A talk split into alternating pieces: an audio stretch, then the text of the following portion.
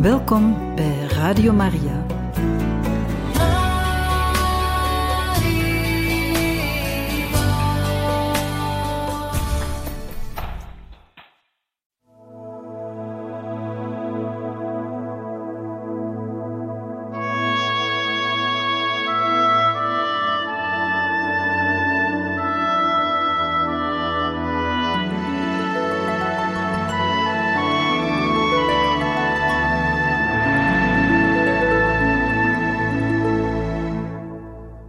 We beginnen vandaag terug met de geestelijke aantekeningen van Paus Johannes de 23ste.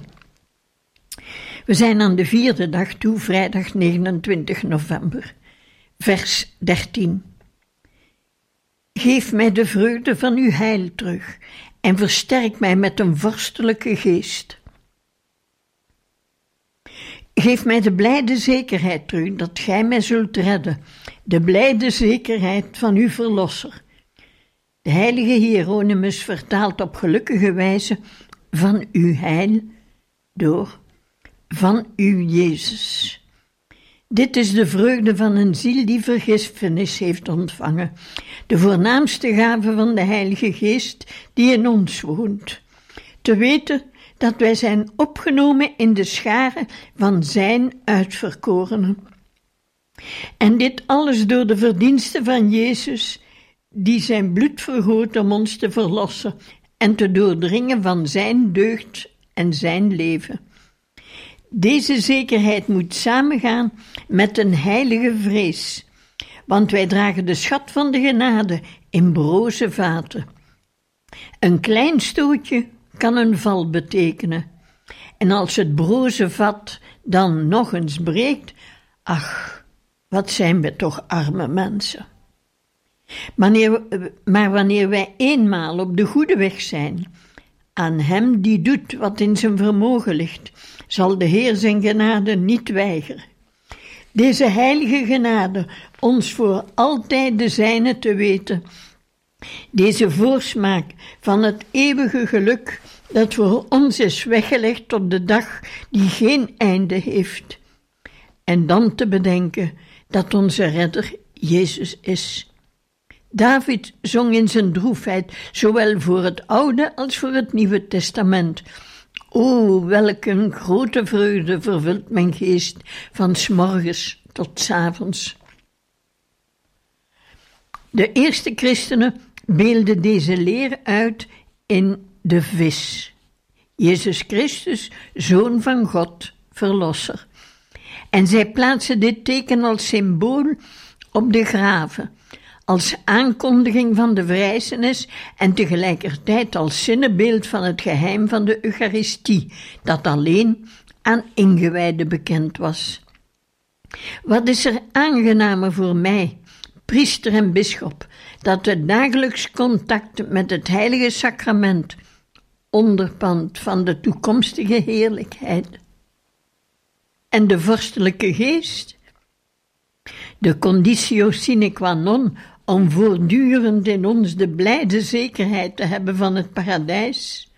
Zij is een blijvende bijstand en een voortdurende hulp die de ziel zonder ophouden op het goede gericht houdt, zoals dat met de heiligen in de hemel het geval is, zonder bekoringen, een bevestiging in de genade, een uitzonderlijke gave die de Heer ons schenkt, zonder de uitverkorenen ervan op de hoogte te stellen.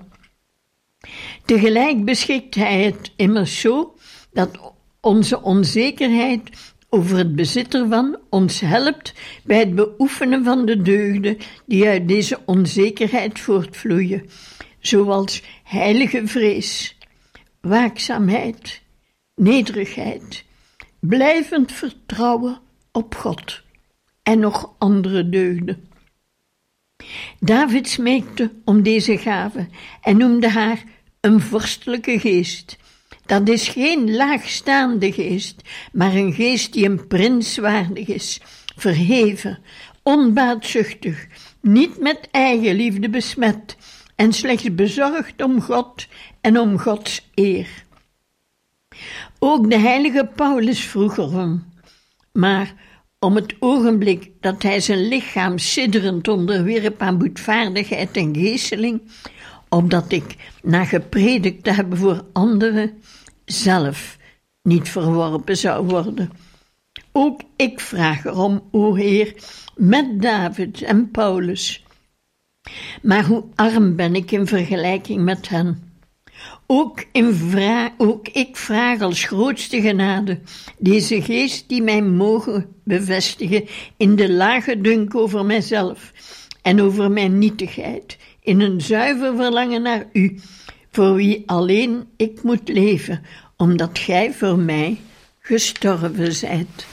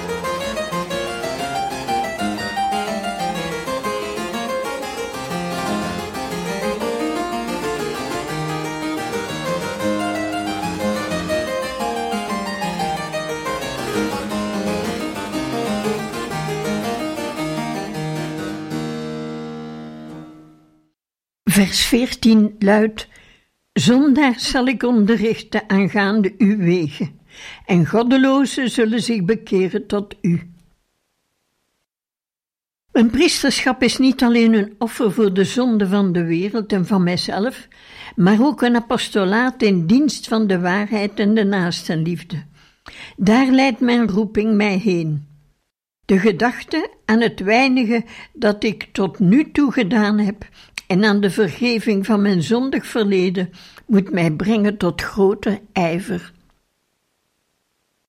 Barmhartigheid en trouw, dat zijn alle wegen van de Heer. Nu moet ik voor mezelf onderscheid maken. Ik hoef geen les te geven in de politiek, in de krijgskunde of in een profane wetenschap. Er zijn er al genoeg die dat doen. Ik moet barmhartigheid en waarheid onderwijzen, en op die manier zal ik mij verdienstelijk maken voor de maatschappij. Ook dit staat immers in het boek van de Psalmen. Barmhartigheid en waarheid ontmoeten elkaar. Gerechtigheid en vrede geven elkander een kus. Mijn onderwijs moet uitgaan van de stelling door woord en voorbeeld. Dus moet ik spreken over de beginselen en moet ik vermaningen geven en moet ik een aansporing zijn door mijn houding voor alle katholieken, orthodoxen, Turken en Israëlieten. Woorden wekken, voorbeelden trekken. Goddelozen zullen zich bekeren tot u het probleem van de bekering van de goddeloze en afvallige wereld, dat is een van de mysteries die mijn geest het meest in beslag nemen. De oplossing is echter niet aan mij, maar in het geheim van de Heer. Op mij, op alle priesters, op alle katholieken rust de zware plicht om samen te werken voor de bekering van de afvallige wereld, voor de terugkeer van ketters en scheurmakers tot de eenheid van de kerk en ook voor de verkondiging van Christus aan de Joden die hem gedood hebben. Voor het resultaat zijn we niet aansprakelijk. De enige troost, en deze is voor ons innerlijke rust voldoende, is te weten dat Jezus, onze Verlosser, heel wat meer bezorgd is voor het heil van de zielen dan wij. En dat Hij hen wil redden door onze medewerking. Maar wat hen werkelijk redt, is Zijn genade. En Zijn genade zal te gelegener tijd niet ontbreken. Die tijd zal een van de meest aangename belevenissen zijn voor de ziel in de hemelse glorie.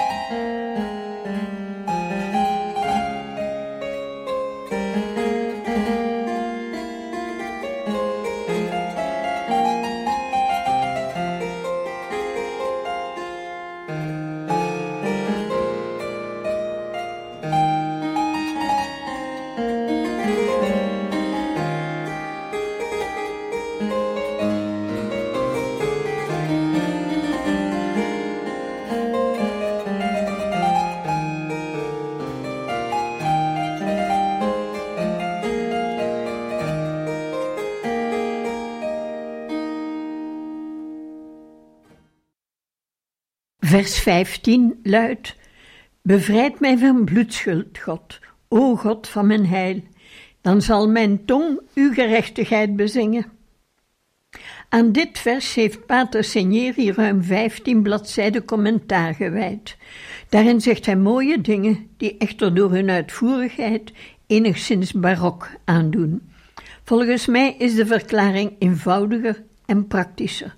Wat is deze bloedschuld waar de koninklijke psalmist door zijn gebed van bevrijd wil worden? Ik ken de uitleg van de exegete niet. Ik zou het in deze beschouwing graag op mijzelf willen betrekken. 1.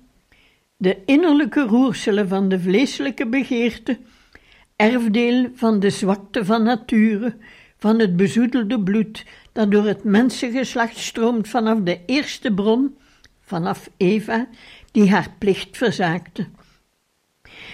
Het voortschrijden van de jaren, wanneer men zoals ik naar de zestig loopt, doet de slechte sappen enigszins opdrogen. En het is werkelijk aangenaam de rust en de kalmte van het vlees te ervaren, dat nu tenslotte oud en ongevoelig is geworden door de prikkels die het kwelden in de jaren van de jeugd en van de mannelijke kracht maar toch is het goed waakzaam te blijven. De Bijbel spreekt ook van de grijsaard zonder verstand, een van de drie dingen die ik haat in mijn ziel. 2. De overdreven betrekkingen met de familieleden die, wanneer zij de grenzen van de naaste liefde overschrijden, tot last en hinder worden. De wet van apostolaat en priesterschap is boven de wet van vlees en bloed verheven. Ik moet dus mijn familieleden en verwanten liefhebben, hen te hulp komen in hun eventuele armoede, want dat is toch wel plicht voor degene die barmhartigheid bewijst aan vreemde mensen. Maar alles met mate, met de juiste priesterlijke instelling, met overleg en zonder partijdigheid. Mijn naaste verwanten, broers, zusters en neven, zijn, behalve één enkele uitzondering, voorbeeldige christenen. En zij zijn mijn vertroosting. Maar wee mij, als ik mij door hun zaken en aangelegenheden in de, wat in de war laat brengen, zodat ik afgeleid zou worden van mijn plichten als dienaar van de Heilige Stoel en als bisschop. 3. Het gevoel van vaderlandsliefde dat gewettigd is en heilig kan zijn, maar dat in nationalisme kan ontaarden, wat zeer schadelijk is voor mijn bisschoppelijke waardigheid. Deze waardigheid moet boven de nationalistische geschillen staan. De wereld is vergiftigd door ongezond nationalisme op basis van ras en bloed, in tegenspraak met het evangelie. Speciaal op dit punt, dat van een brandende actualiteit is, bevrijd mij van bloedschuld, o God. En hier past de aanroeping, God van mijn heil. Jezus, de Verlosser, is voor alle naties zonder onderscheid van ras of bloed gestorven en is de eerste geworden onder de broeders van een nieuwe menselijke familie, die gegrondvest is op Hem en op zijn evangelie. Met welk een elan, met welk grotere vrijheid zal de tong van de priester en de bisschop, bevrijd van iedere aardse band, aan alle de voorschriften van de Heer kunnen verkondigen, in vreugde zijn gerechtigheid prijzen, zijn barmhartigheid, zijn vrede, in naam van de Vader, die de God der Heerscharen is, van de Zoon, die de God van het heil is, en van de Heilige Geest, die de God van de vrede is. O, hoe vreugdevol wordt het heilige ambt over de zielen in het genot van deze heilige vrijheid. Uw voorschriften zijn voor mij als lofzangen, als lofzangen in mijn pelgrimsoord. Kom, laat ons juichen voor de Heer, laat ons jubelen voor de God van ons heil.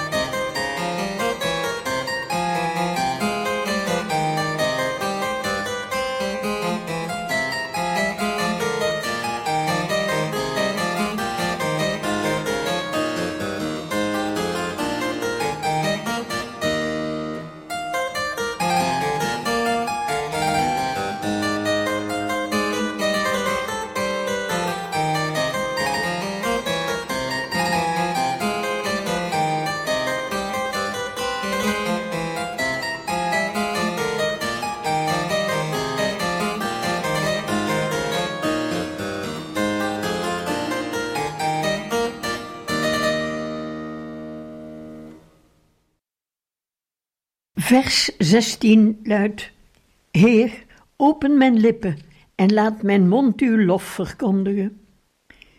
Dit is voor mij een van de meest geliefde versregels van de psalm. De metten, het lofoffer van de priester, vangen met deze woorden aan. Wat wekken deze woorden veel gevoelens van poëzie en tederheid in de ziel. De priester is bovendien leraar en zijn mond moet de wijsheid verkondigen. Hoe goed zou het zijn de preken en de toespraken en alle vormen van lering zo te beginnen. Heer, open mijn lippen. Deze smeekbede staat aan het begin van het gehele officie, dat verder verdeeld is over verschillende uren van de dag en de nacht.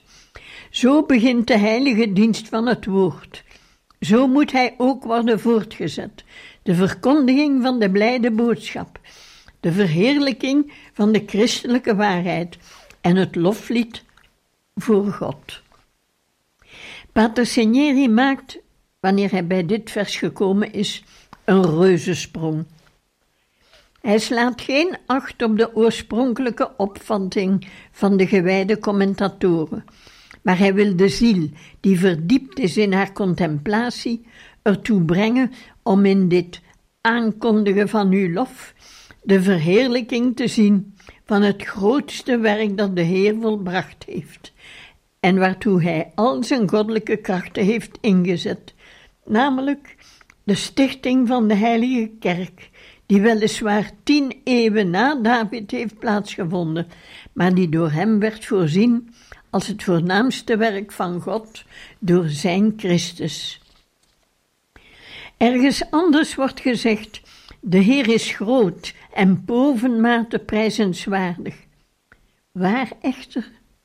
Op het land, in het water, in de lucht, in het vuur, aan het firmament, op de sterren, op de zon? Nee, maar wel in de stad van onze God, op zijn heilige berg. Ook de heilige Robertus Bellarminus is van deze mening waar hij schrijft: Van alles wat ons geopenbaard is, is er niet zo groot om Gods majesteit beter te kennen en meer te verheerlijken dan de stichting van de kerk.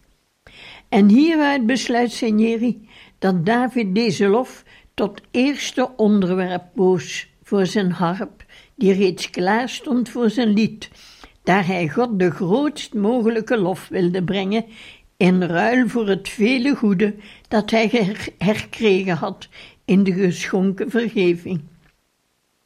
Dit zou het grootste werk aller eeuwen zijn, en hij, die dit werk met profetische geest bewonderde, eiste voor zichzelf de eer op deze te verkondigen. Laat mijn mond uw lof verkondigen. Als men bedenkt dat deze woorden iedere morgen in naam van de Heilige Kerk worden herhaald, als zij bidt voor zichzelf en voor de gehele wereld door duizenden en honderdduizenden monden, die zich openen door de werking van de afgesmeekte genade, dan wordt het visioen breder, dan breidt het zich uit en wordt het volledig. En nu kondigt de kerk zich aan, niet als een historisch monument uit het verleden, maar als een levende instelling.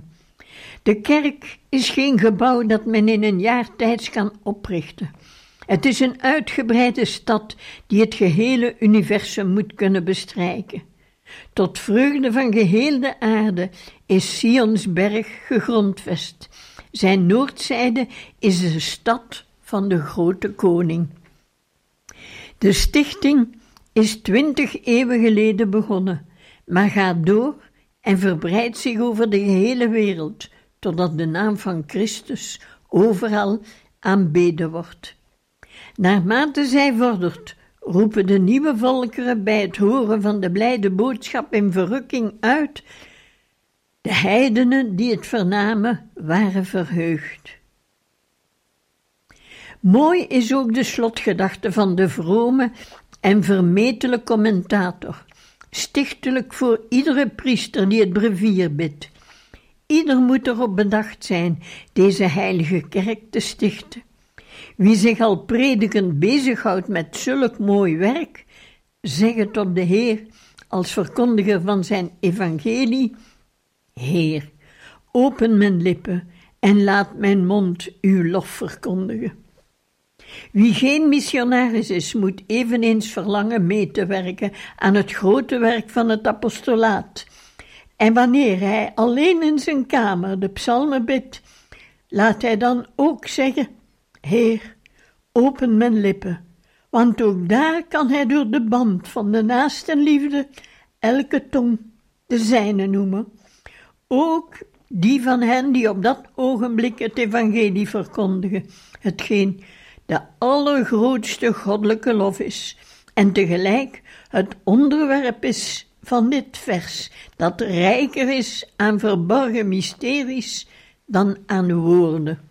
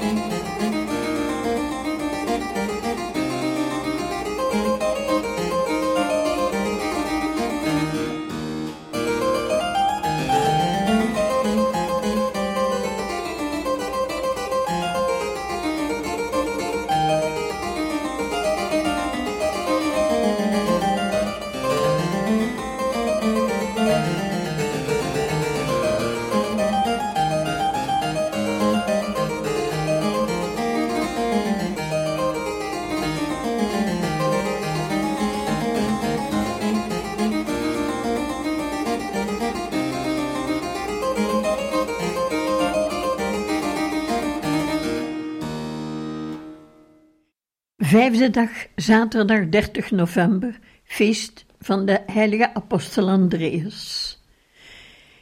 Vers 17 luidt: Want als gij een offer zoudt hebben gewild, had ik het zeker gebracht. In brandoffers hebt gij geen welbehagen. Deze woorden onthullen de bereidheid van David tot het offer, tot ieder offer. Het is steeds de last van de bedreven zonde die zijn hart bezwaart Sedert hij de aanvang van zijn dubbel vergrijp heeft ingezien, de schending van de vrouw van een ander en de dood van een onschuldige, hij had een jaar nodig om dit te begrijpen, is hij tot het inzicht gekomen dat alleen de dood hiervoor de passende boete zou zijn. Dit zou ook in overeenstemming geweest zijn met de wet van Mozes. Maar omdat de profeet Nathan hem de verzekering heeft gegeven: De Heer heeft uw zonde vergeven, gij hoeft niet te sterven, begrijpt hij dat hij aan de Heer alles moet aanbieden wat deze dood tot uitdrukking kan brengen, en dat hij alles wat hij bezit moet offeren ten overstaan van de beledigde goddelijke majesteit. Vandaar het offer volgens de voorschriften van de wet. Een offer dat omdat hij onmetelijk rijk was, uit een overvloed van brandoffers en offers van veldvruchten zou moeten bestaan. Maar de Heer wilde dergelijke offers niet, die voorgeschreven werden aan de Joden toen ze uit Egypte waren vertrokken, waar ze gewend waren om met stro, aarde en kalk om te gaan. Voor een stamvader van Christus, voor een man geschapen naar het hart van God, waren deze vormen van aanbidding en boete te gewoon. Daarom wilde de Heer deze offers niet van hem. In brandoffers hebt gij geen welbehagen. Niet gering echter was zijn verdienste deze offers aan te bieden. In ieder geval zijn bereidheid hiertoe volgens de goddelijke wil. Bereidheid tot het offer, zoals de Heer dat van ieder afzonderlijk eist, en in de mate waarin Hij het eist, houdt voor mij een grote leer en vermaning in. Dat is de oprechte en juiste vroomheid. Het is niet alleen het storten van tranen bij het gebed, maar het bezitten van een wilsbereidheid tot iedere goddelijke dienst. Mijn hart is bereid o God, mijn hart is bereid. In het grote en in het kleine, tot wat God wil en tot wat Hij niet wil, en dat dus niet gedaan moet worden. Wat een illusies op dit punt.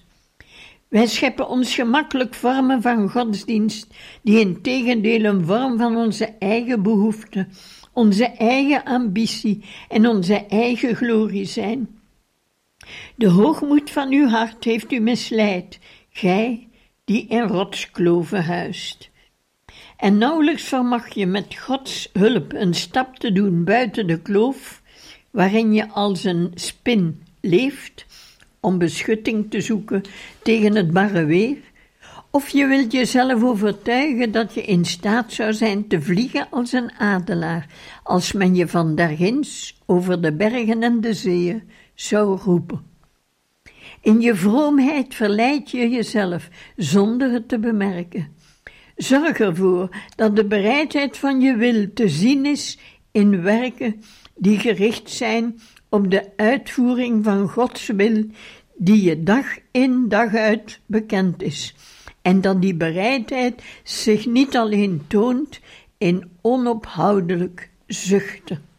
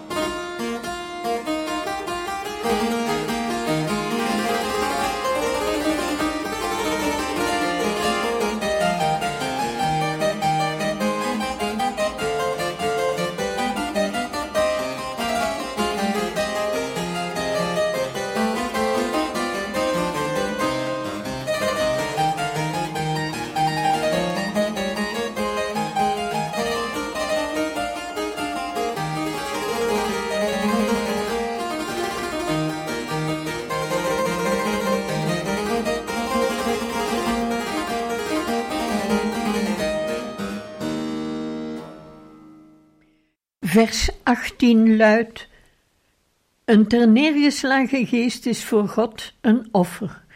Een vermorzeld en vernederd hart zult gij niet verachten, o God.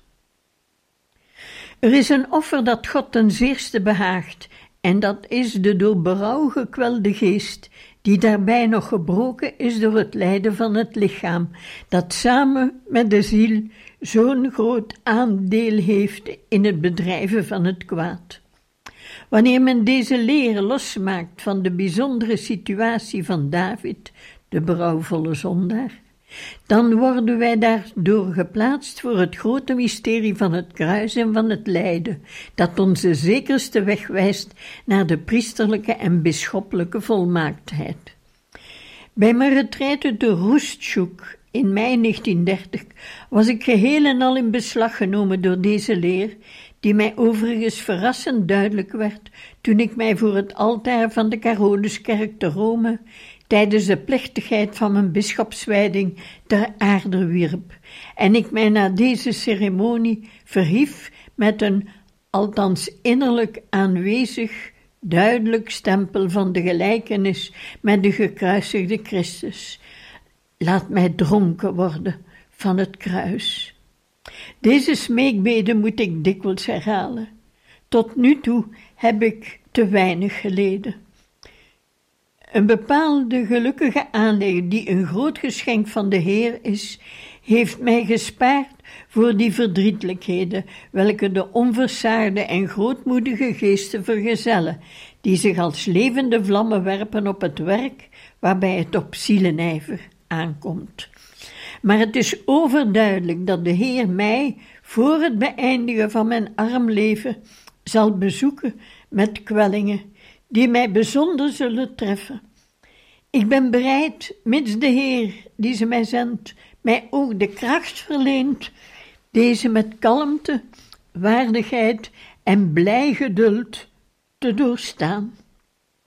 Ik lees in de levensgeschiedenis van moeder Marie Alphonse, de laatste novicemeesteres van de zusters van Sion, bij wie ik tot mijn groot genoegen te gast ben, dat de geest van dit instituut bestaat in een abnégation souriante, een glimlachende zelfverloochening. Dit is het woord dat ik nodig heb. Ik wil steeds denken aan het innerlijk offer waarin ik met nederigheid, met een berouwvol en verbrijzeld hart volharden moet. Een hart vermorzeld als as, zoals gezegd wordt van alle grote figuren van het Oude Testament, en zoals men dit ook leest van de meest bekende heiligen van het Nieuwe Testament. Het is voldoende te denken aan de heilige Franciscus van Assisi, wiens gebed steeds hetzelfde was: O Jezus, heb medelijden met mij, zondaar. Om mij in de geest van berouw te vormen, zal een nauwgezette en innige viering van de heilige mis, die mij in Gethsemane zal voeren, in het meest verborgen heiligdom van de smarten van Jezus, op bijzondere wijze bijdragen en ook de opeenvolging van zoveel dagelijkse prikken, waarbij ik mij moet dwingen de volledige overeenstemming te vinden tussen minzaamheid, geduld, berusting, rechtvaardigheid, waardigheid en vrede.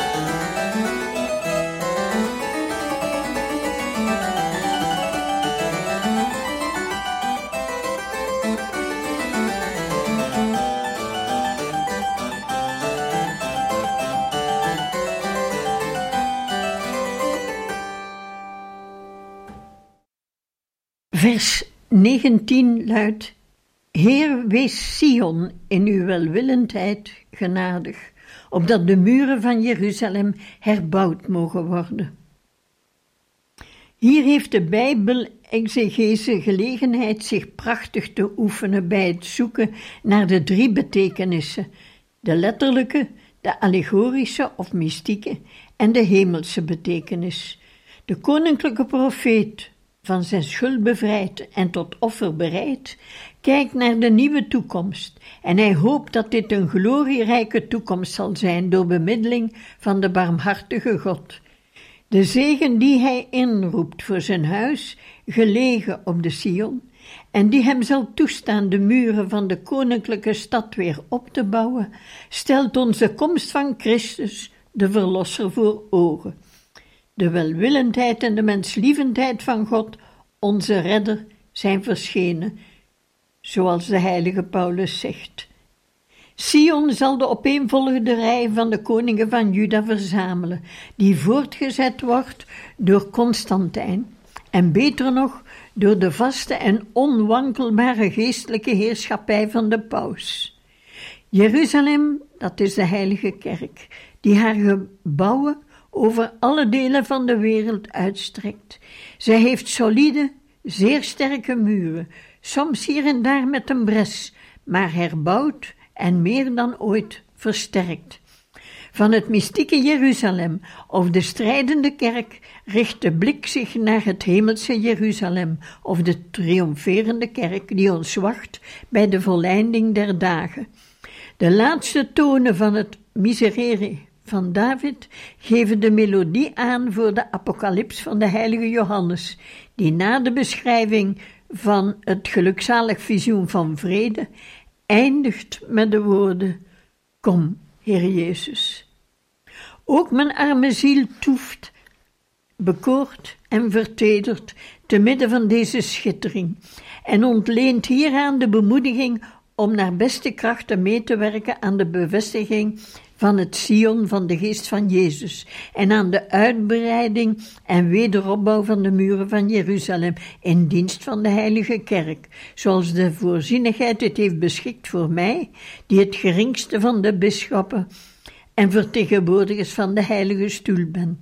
En toch verlang mijn roeping geen oneer aan te doen. Deze jaren van mijn leven die mij nog overblijven, zouden de beste jaren moeten zijn van ernstige, werkzame en waardige samenwerking tot het grote werk dat de katholieke kerk voortzet, vanaf de heilige heuvels van Sion tot aan de dalen van Jeruzalem. Mogen Jezus tenminste het goede voornemen aanvaarden en het welwillend zegenen in zijn welwillendheid.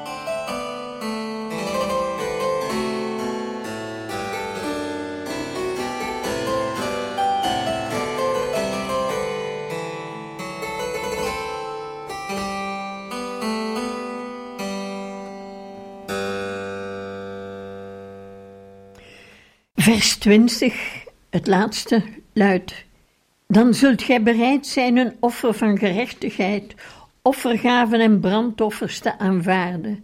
Dan zal men de offerdieren op uw altaar leggen.